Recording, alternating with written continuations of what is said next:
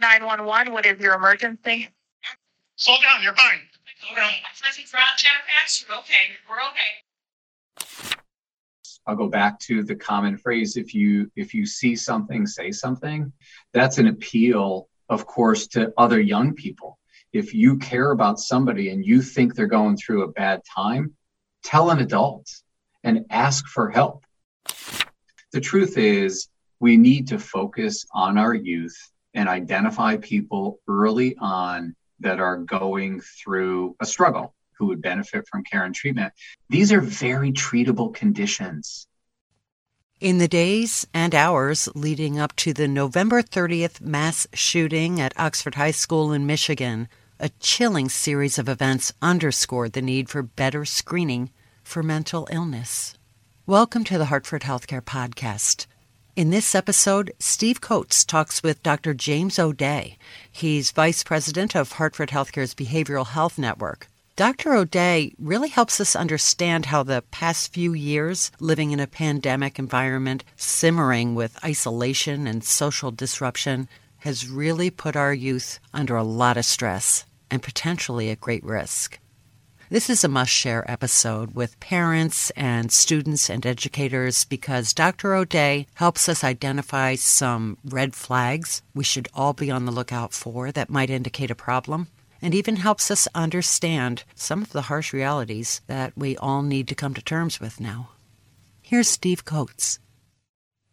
Another school shooting, a mass shooting in Michigan. I think we are over 500 for the year now in the United States as far as mass shootings go. The focus, some of the focus now talking about untreated mental illness each time we have one of these shootings. Dr. O'Dea, are we moving the needle in this area?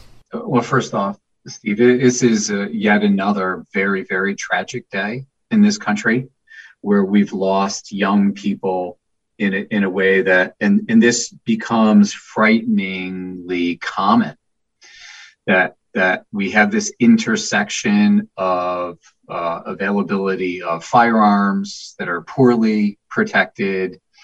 And, you know, we read in the newspaper about yet one more you know shooting that involves young people and this circumstance in michigan is is no less or no more tragic than all the other circumstances that have happened uh, before and and i do think that there are some common uh, issues. I mean one of the things that we have to face right now is our country is under great stress. Like we've gone through over the course of the last couple of years just a devastating pandemic. We've also had, frankly, a reawakening of you know social justice issues that have simmered below the surface that actually rose to visibility due to the many losses, best characterized, of course, by George Floyd's murder. But there were no shortage of other people that were raising and talking about this issue. So it, it's it's a twin demic. It's it's multiple issues that are coalescing into this place right now, where we're under great stress and turmoil, and and then you see an event like what happened here recently. For those of us who uh, grew up in the 70s or 80s, we may say we, we didn't see this back then. Is this a situation where we just weren't paying attention?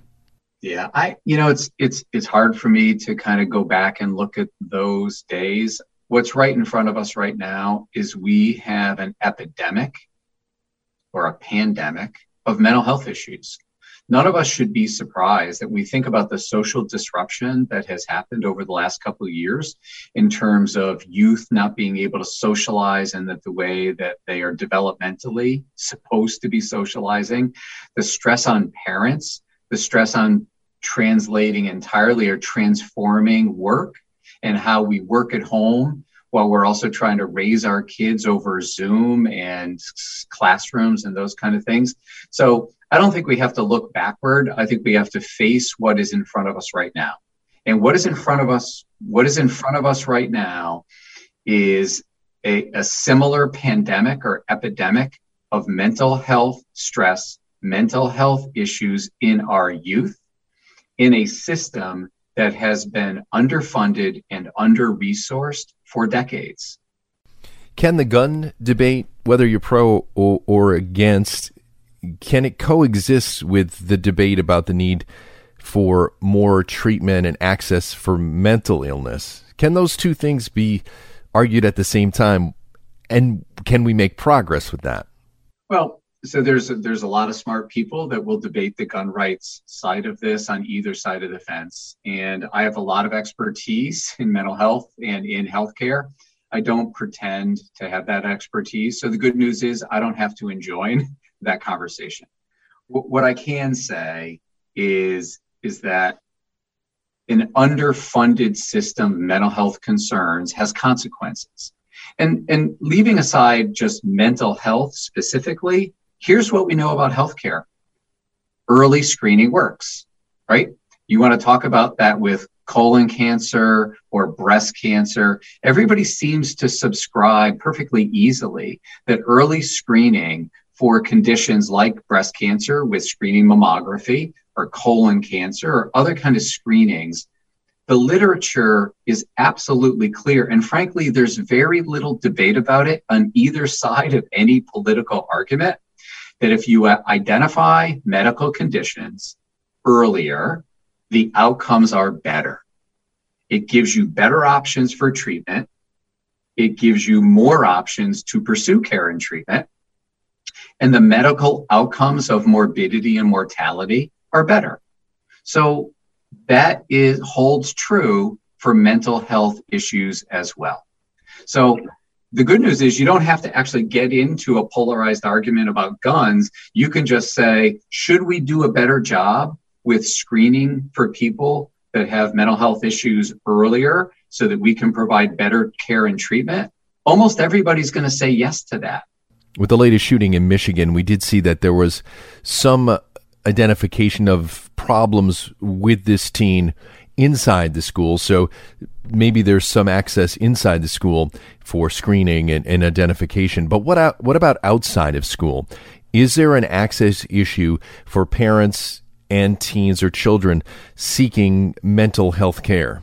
Well, mm, yes, there's an access issue, but it, it actually, you're um, inappropriately optimistic about what's happening in the school settings our schools are woefully, woefully underprepared to be able to identify the youth in the school settings that genuinely need care and treatment. And, and certainly that would be one of the places that we would be able to identify those issues and then make sure if there's a way for us to get that support through their local pediatrician office or through an outpatient mental health clinic or more intensive services, you know, that is the trajectory that we would find. I think one of the other things, Steve, that we're finding right now is, you know, schools were a place where people would be identified as having issues. And so when we spent the last year and a half with kids sitting in a living room or sitting at the kitchen table trying to learn over some electronic device, we also lost the visibility to what is a key part of the mental health system, which is teachers saying, I've got some kids that are going through a tough patch. And and and i'm going to raise them up to the concern of their parents and to the guidance staff and others. We've we've lost that visibility uh, for in classroom identification and now that more kids are coming back into class we are woefully under supported with guidance staff and, and clinical staff in our school settings to be that first point of contact what are some signs that a person that may be struggling may be inclined to violence. Yeah, well, I mean, there's there's no one point, but I do think that this is one of those. I'll go back to the common phrase: if you if you see something, say something. If you're concerned enough that it's kind of renting space in your head, bring it forward. That's an appeal, of course, to other young people. If you care about somebody and you think they're going through a bad time, tell an adult and ask for help. I, I do think there are some very common things that we look for. Of course, you know, the one that we would all talk about is um, market change in behaviors. Like when there's a market change in someone's presentation, somebody who used to be well kempt comes in unshowered and not looking together, that would raise concern. when somebody is used to be performing at a certain academic level and you see a marked change in their academic performance, that reflects a change. So any change in the way that a young person presents themselves in their regular order of business should be something that would be registered and say, I should probably say something about this. The other, the other part of it is some of this stuff becomes much more overt. There are young people who are specifically posting things in social media that are filled with violent content. That's not good. And, and so when you begin to see patterns of behavior where somebody's engaging in whatever they're posting on Snapchat or Instagram or on Facebook or the various social media platforms that begin to become unnerving, it's important to say something about that because those potentially could be those early warning signs that things are heading in the wrong direction. And how do we get them back in the right direction?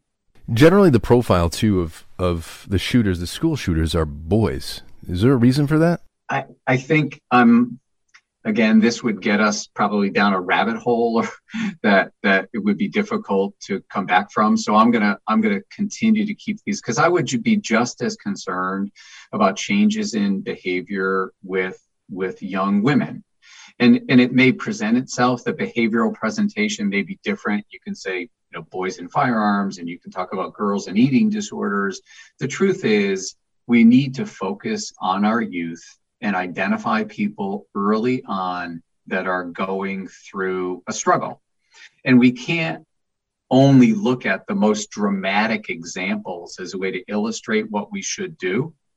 We're in the midst of an epidemic and we should be identifying people early on who would benefit from care and treatment. Let me let me also say, Stephen, I think this is really important. These are very treatable conditions.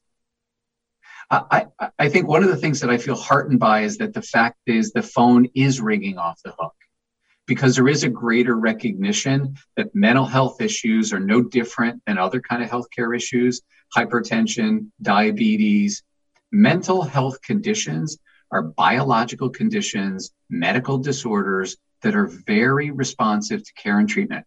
And when people get care and treatment, the vast majority get better.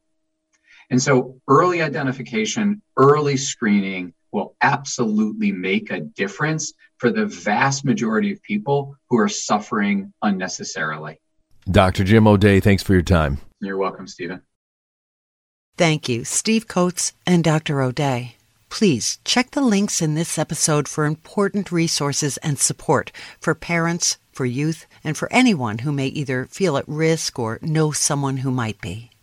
Also, be sure to follow and share Hartford Healthcare's podcast for more episodes on a wide range of health topics. Just search Hartford Healthcare on your favorite platform. For Hartford Healthcare, I'm Anne Ronde Pierre. Thanks for listening.